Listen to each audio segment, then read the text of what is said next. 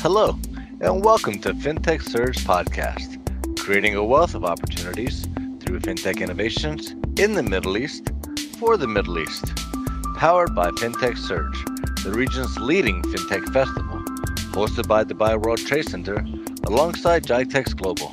My name is Stephen. I'm your host today, and we're joined today by Paul Nilsson and Tamer Almaj from Codebase Technologies. Thanks for joining us, gentlemen. Thank you very much, Stephen. Nice to be here. Yeah, thank, just a quick introduction. You, oh, thank you so much. Uh, just a quick introduction. Uh, Paul Nielsen is actually the Codebase Technologies Managing Director for Africa CIS and Global SaaS and has 25 years of fintech payments and technology experience across conventional and Islamic markets. Tamer has worked in the fintech in- industry for the past 17 years and is Codebase Technologies Managing Director for the MENA region and Pakistan. Um, Tamer was actually the founding member of Eazy Financial Services, BSC, uh, helping launch a first of its kind worldwide biometric payment network and is Central Bank of Bahrain approved person payment network integrating with existing financial institution systems and providing the market with a non-traditional payment solutions on biometric with an impressive track record over many years in the financial technology space. Tamer is a CBB, Central Bank of Bahrain approved person, and has strong relation with both government and private sectors in Bahrain, Jordan, Iraq, and beyond. Quite impressive CVs you got there, gentlemen. Cheers, Thank you very much, uh, Stephen. and so, just for those who are not familiar with Codebase, um, do you mind telling us a little bit more about what Codebase does? Sure, Stephen, let me jump in here. So basically, Codebase Technology is one of the fastest growing open API banking providers. Everything that you talk about today is around open API because the world is moving digital. Um, everybody needs to be able to quickly and easily integrate into various touch points.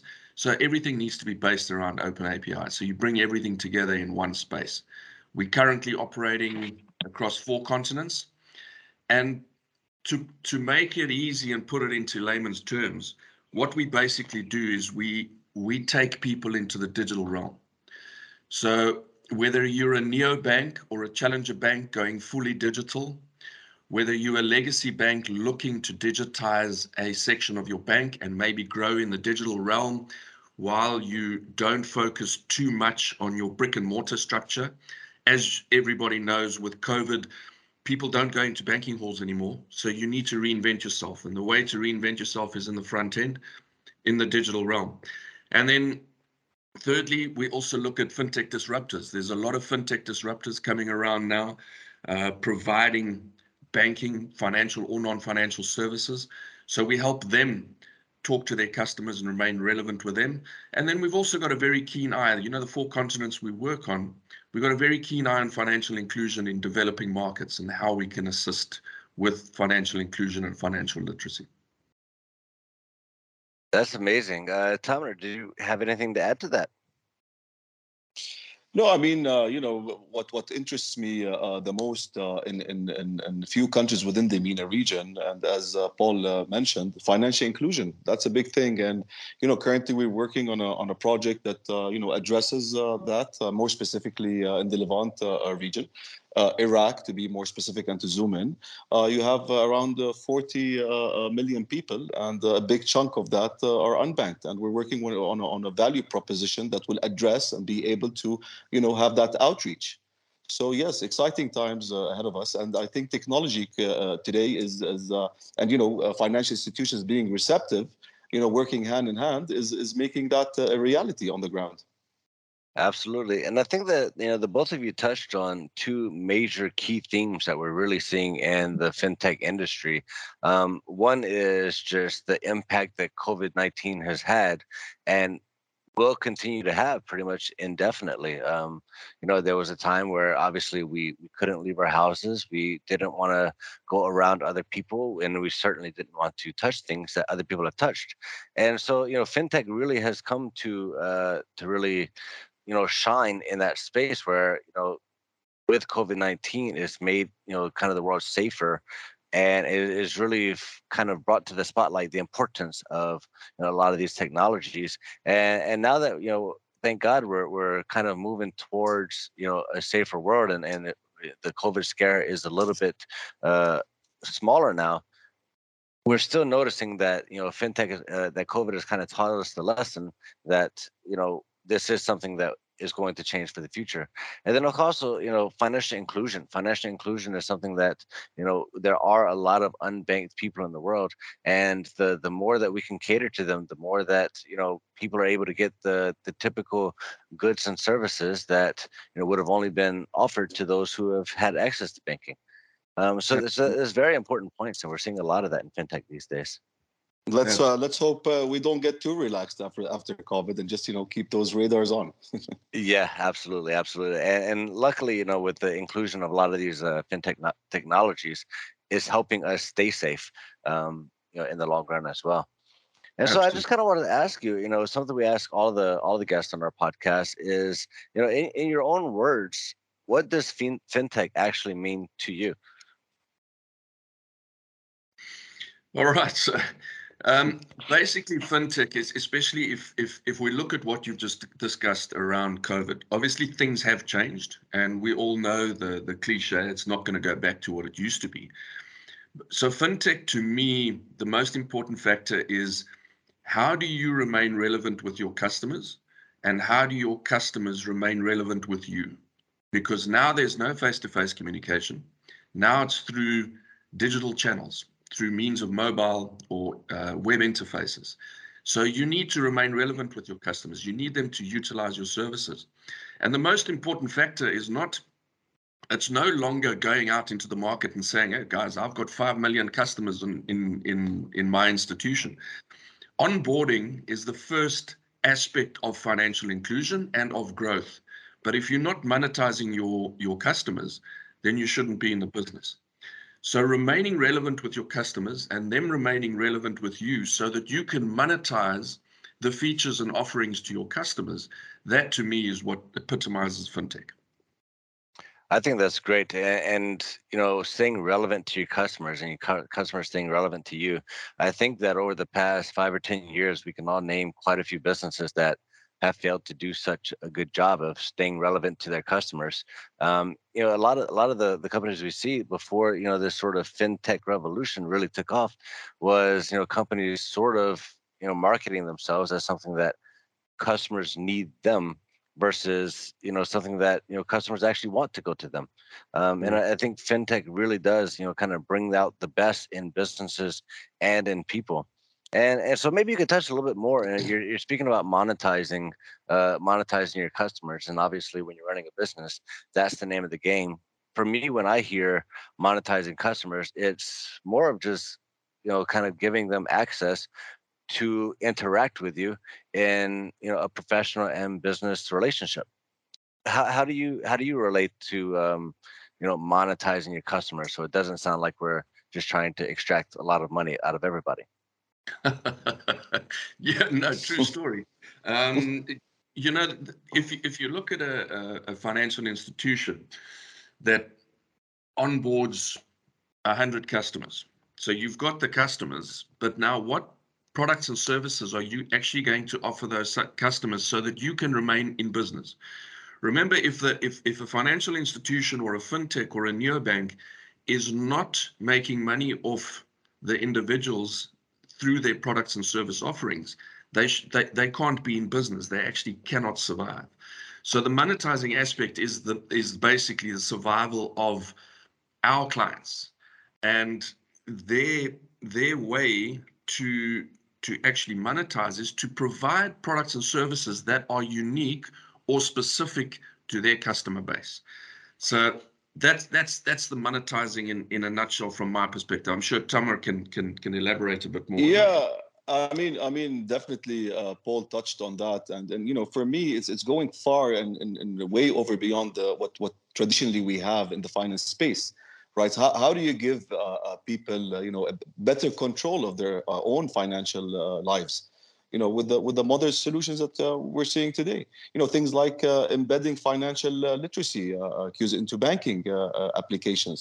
you know just just simply making payments socially focused and and a little bit more simpler so i mean these things are are you know what comes to mind when you think of of fintech absolutely and i mean you, you guys really touched on an important part point that i mean staying relevant and monetizing your customers they're they're all interconnected, right? I mean, we can't we can't monetize our customers if we're not offering relevant products to our customers, and we can't offer relevant products to our customers if we don't have a strong relationship with them in the first place. Absolutely correct. Yeah. And and all of this, I mean, I think that uh, you know one of the the things that you know FinTech Surge, and especially here on the FinTech Surge podcast, we're we're trying to relate to the met to the world is the message that FinTech is actually a, a, tool for growth and a tool for improvement. Um, I, I, think that a lot of the outside looking in might think of fintech as finance and technology, and they think, well, I'm not in the finance space and I'm not in the technology space, so it doesn't apply to me. But you know, what we really want them to understand is that you know, fintech is creating change in the world for the better. So yeah, I kind of just want to put it up to you guys. You know, what do you think is the most impactful thing that fintech can do to improve lives and change the world? Well, I can, uh, I can, I can give one uh, one point, uh, you know, that comes to mind. You know, how, how do you widen, you know, widening the customers' uh, choices out there? So, you know, we're in the technology space and we're customers at the same uh, time. So, you know, fintech does help in in lowering the initial cost. Uh, you know, needed to set up a bank or even introduce a bank offering. And example of those are uh, neobanks or even challenger uh, uh, banks. You know, these these these types of setups do you know touch on the on the cost you know less than setting up a branch of a bank for example with uh, 300 square meter uh, you know uh, or you know anything in that in that arena and many banks you know and diversity in, in banking is offering uh, to give customers uh, more choices uh, once uh, you know you step into that neo banking arena or you know as any offering as such. I don't know, Paul. What, what do you think? Yes, hundred percent, Tamer, and, and and that all falls back into economic growth. So, if you go back to basics of in the Stone Age where people would would barter, and even today in some places, you know, you barter. I'll give you tomatoes, you give me eggs. Now the more you get people to transact, the more you're going to not only grow them from subsistence to more commercialized farming, for argument's sake, but you're going to grow the economy.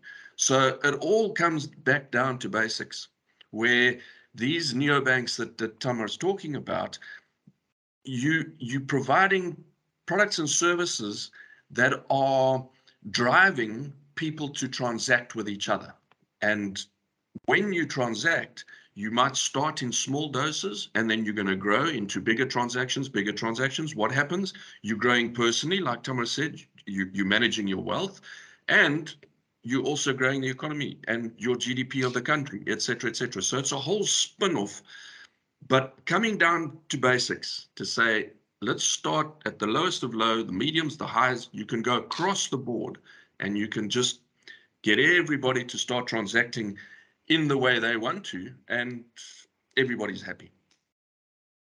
Yeah, I mean, uh, also, yeah, since we, you know, uh, uh, Stephen, you touched on on previously, and we, you know, we talked about financial inclusion. You cannot not take that into, into consideration. So one of the most powerful things, you know, about this fintech space is the ability in in, in which, uh, you know, uh, we can elevate people's lives and and you know make those financial services more accessible uh, to those uh, people and you know and build their financial uh, literacy. You know we think uh, you know that's one of the uh, greatest benefits of, of fintech you know for for mankind.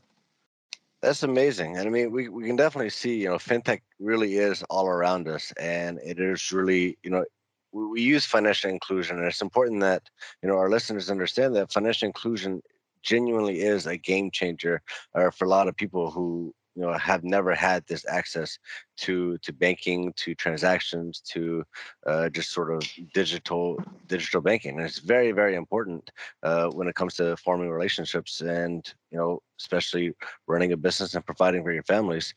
So so let me ask you what do you think is the one problem in fintech that you would love to see solved uh, by an innovator innovator or just an entrepreneur, what do you think that you know you would like to see in the next few years solved that hasn't been solved yet? can I just you know uh, uh, say something about this one? I was having a chat with I was having a chat with with Paul yesterday, and you know, funny enough, we we touched upon this, and you know, when when you're in the business itself, you're like zoomed in, and sometimes you need to step out of that uh, uh, you know circle and see things from a thirty uh, you know thirty thousand uh, foot view, and I, I was telling Paul, you know you ask people around you and i was sitting with my wife and i'm like listen what do you what do you think you know we need to see uh, something being invented uh, that you know would uh, would would cater in that uh, uh, space? And she told me you know what? You know i'd like to see uh, myself being able to pay stuff while i'm sitting in this part of the region back in the us for example. So you look at open banking on a global level. You know sure. and i thought to myself you know if, I, if i'm sitting in, in in bahrain or jordan or dubai and I'm being able to pay uh, uh, for my things uh, uh back in the US from my uh, uh, comfort zone on my mobile phone through that app and not going through the hurdle of jumping from one app to, to, to the other, that would be amazing, right? And then Absolutely. I think, I, you know, Paul had some, some interesting stuff to say in that. I'll leave it to him as well. Yeah, I think that, you know, it just proves that from a fintech perspective, it's not necessarily looking at the traditional banks or financial institutions of what is the norm because people tend to follow. Uh, a bank opens up a student debit card, all of a sudden everybody's opening up a student debit card. But like Tamer said, you sit down with a layman, someone you know that does banking that's not involved in the sector, and you say, What would you like to see? So, although Tamer and I sell very much B2B. There's a lot of B2C uh, discussions that need to be had. What does the consumer actually want? What is the end client actually looking for? Because that's where the fintechs and the innovators need to be looking. Don't look at a bank at what they're doing and how you can better it. Go and look at what is going to make your life easier. What do you want to happen and focus on those um, innovations?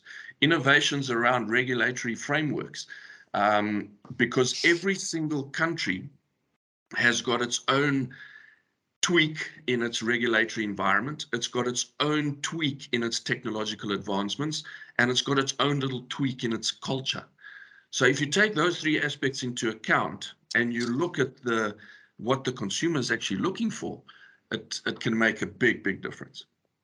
Yeah, sure. And I think that that's the the big difference between innovation and optimization. And I think that a lot of times we do see, you know, people just optimizing something that's already in existence and say, oh, now this is like you mentioned, a student banking card, a student uh, credit card, which is not that unique of a product compared to a traditional uh, debit card or credit card. But hey, this one's designed for students, and there's a few things tweaked in mind to make sure that uh, students are using it.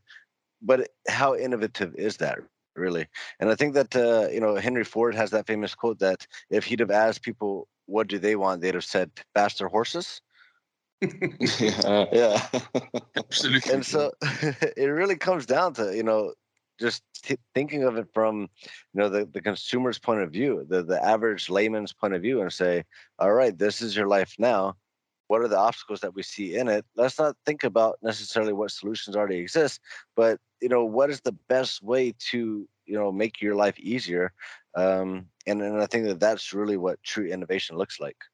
Correct. Yeah but i mean stephen in, innovation is always uh, uh, there you know technology is there and you know technology comes before uh, regulation so you know the regulatory adoption also plays a very big role in, in you know in this ecosystem so you know, you throw a lot of uh, amazing ideas uh, out of out of the box ideas. Sometimes you would call them crazy ideas, and uh, you know, if you don't uh, have that uh, being adopted by the uh, regulatory framework or the regulators around you, you know some some ideas uh, either die early or you know uh, takes uh, uh years uh, to see the light in, in, in, general. So you know i've, I've seen that uh, in this part of the world. And you know some regulators are advanced such as in bahrain and other and, and uae of course. And others are, are following just now. But you know you need a, a global movement in that arena for you know things to get you know on a fast track if, if if you like yeah, absolutely. And I think that, you know, we're we're very privileged in the UAE that, you know, within my eight years within this country, I've seen,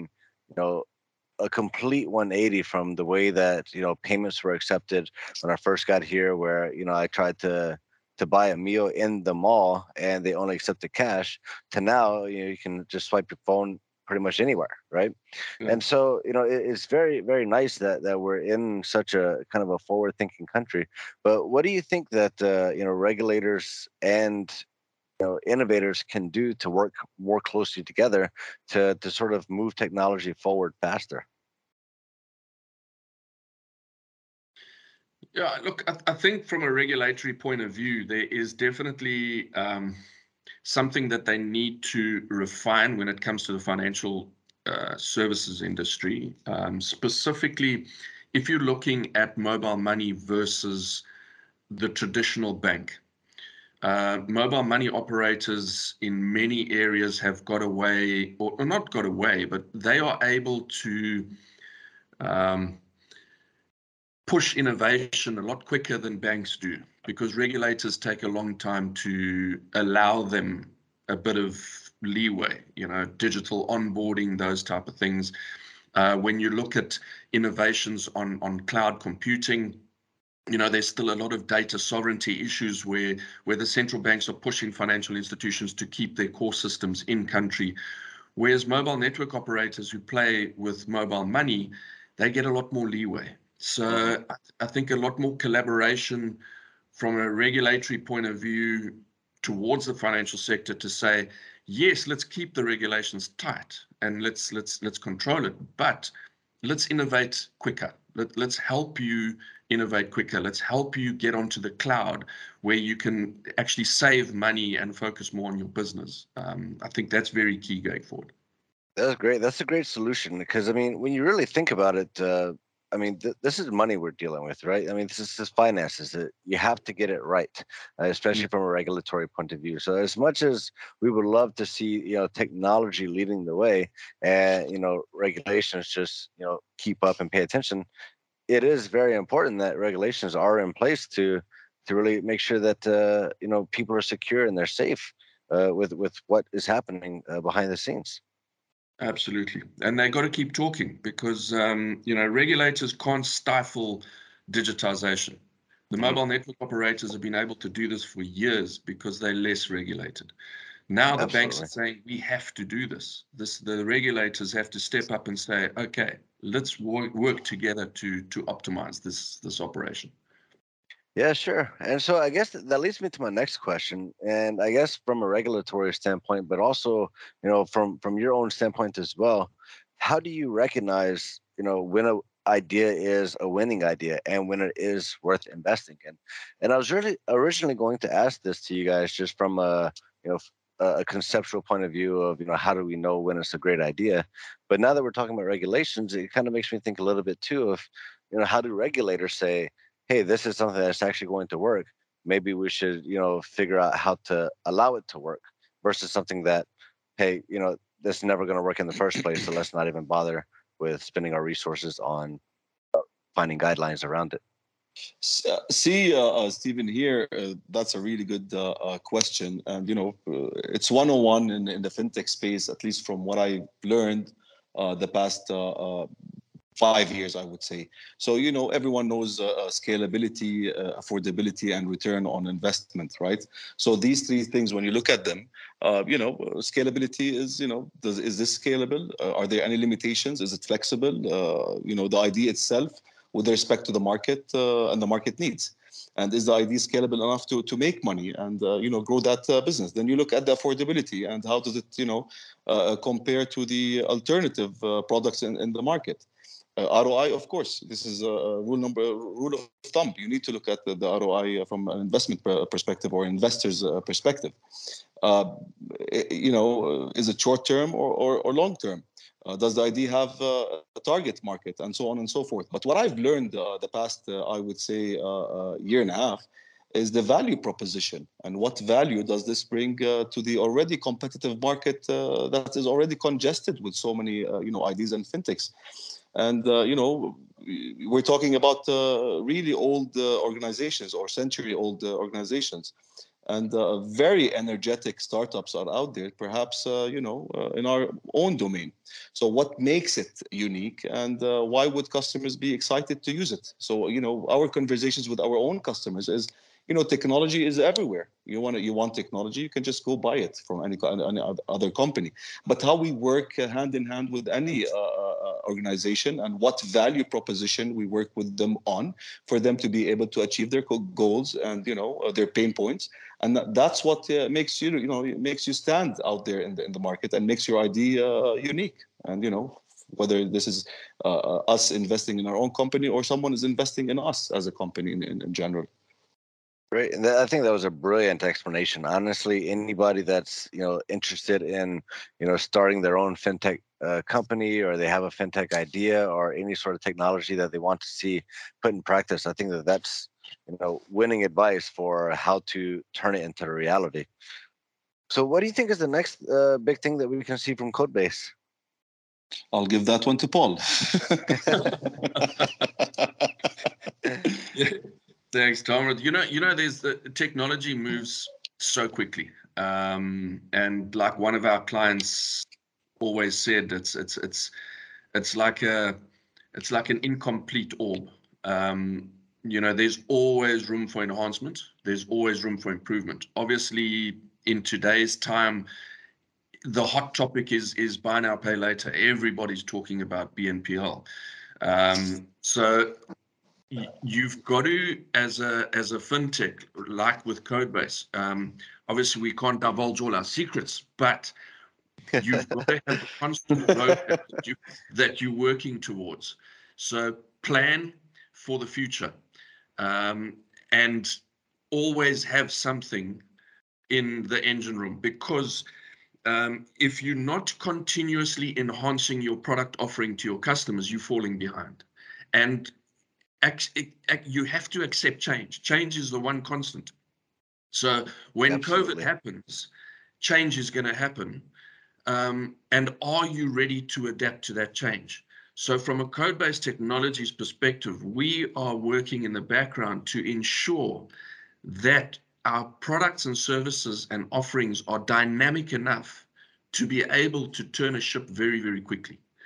If something happens, how do you adapt very quickly? If circumstances change, how do you enhance your offering to your customers very quickly? So our focus is very much on providing the latest and greatest solutions, but enabling all our customers to make very rapid decisions. Tamara was talking about return on investment. How do you get your return on investment quickly?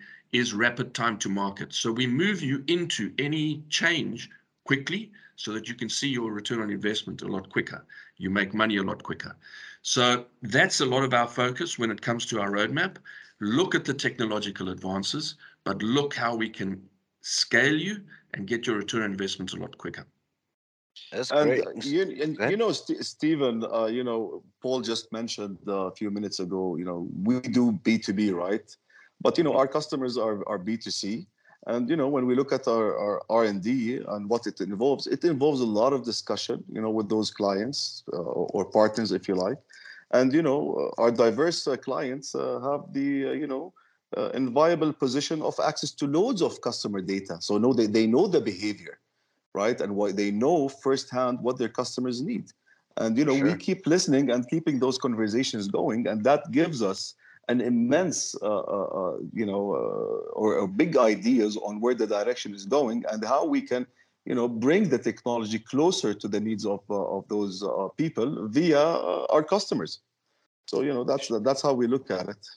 Yeah, sure. So so I guess one of you know, how how do you stay so agile? I think is a big question, especially when your clients or institutions how do your clients you know stay on top of the trends or ahead of the trends? Do they predict them before they happen or is it you know embedded within their culture and processes of whenever something big happens how do how do these big institutions and codebase themselves stay agile and able to adapt to the market? Paul you want to take that one? Yeah, sure. Look, I, I, I think FinTech Surge is, is, you know, events like yourselves it definitely spearheads discussions. So you have to, as much as we push our customers to remain relevant with their customers, we have to remain relevant within our industry. So GITEX, FinTech Surge, these type of events, presence is very important so that you have uh, conversations with your competitors because even you know looking at the financial inst- institutions where they all want to do their own thing. The fact is collaboration or collaborate to innovate is is extremely important. If you're not collaborating with your competitors and your peers to innovate you're going to fall behind. You can't do everything by yourself. That's so right. be there, listen to people, listen to your competitors, find out what's happening in the market, talk to the business, but also talk to the consumer, like Tamer said. Mm-hmm. Go sit down and have a conversation with your wife. Say, what would you actually like to see in the banking industry?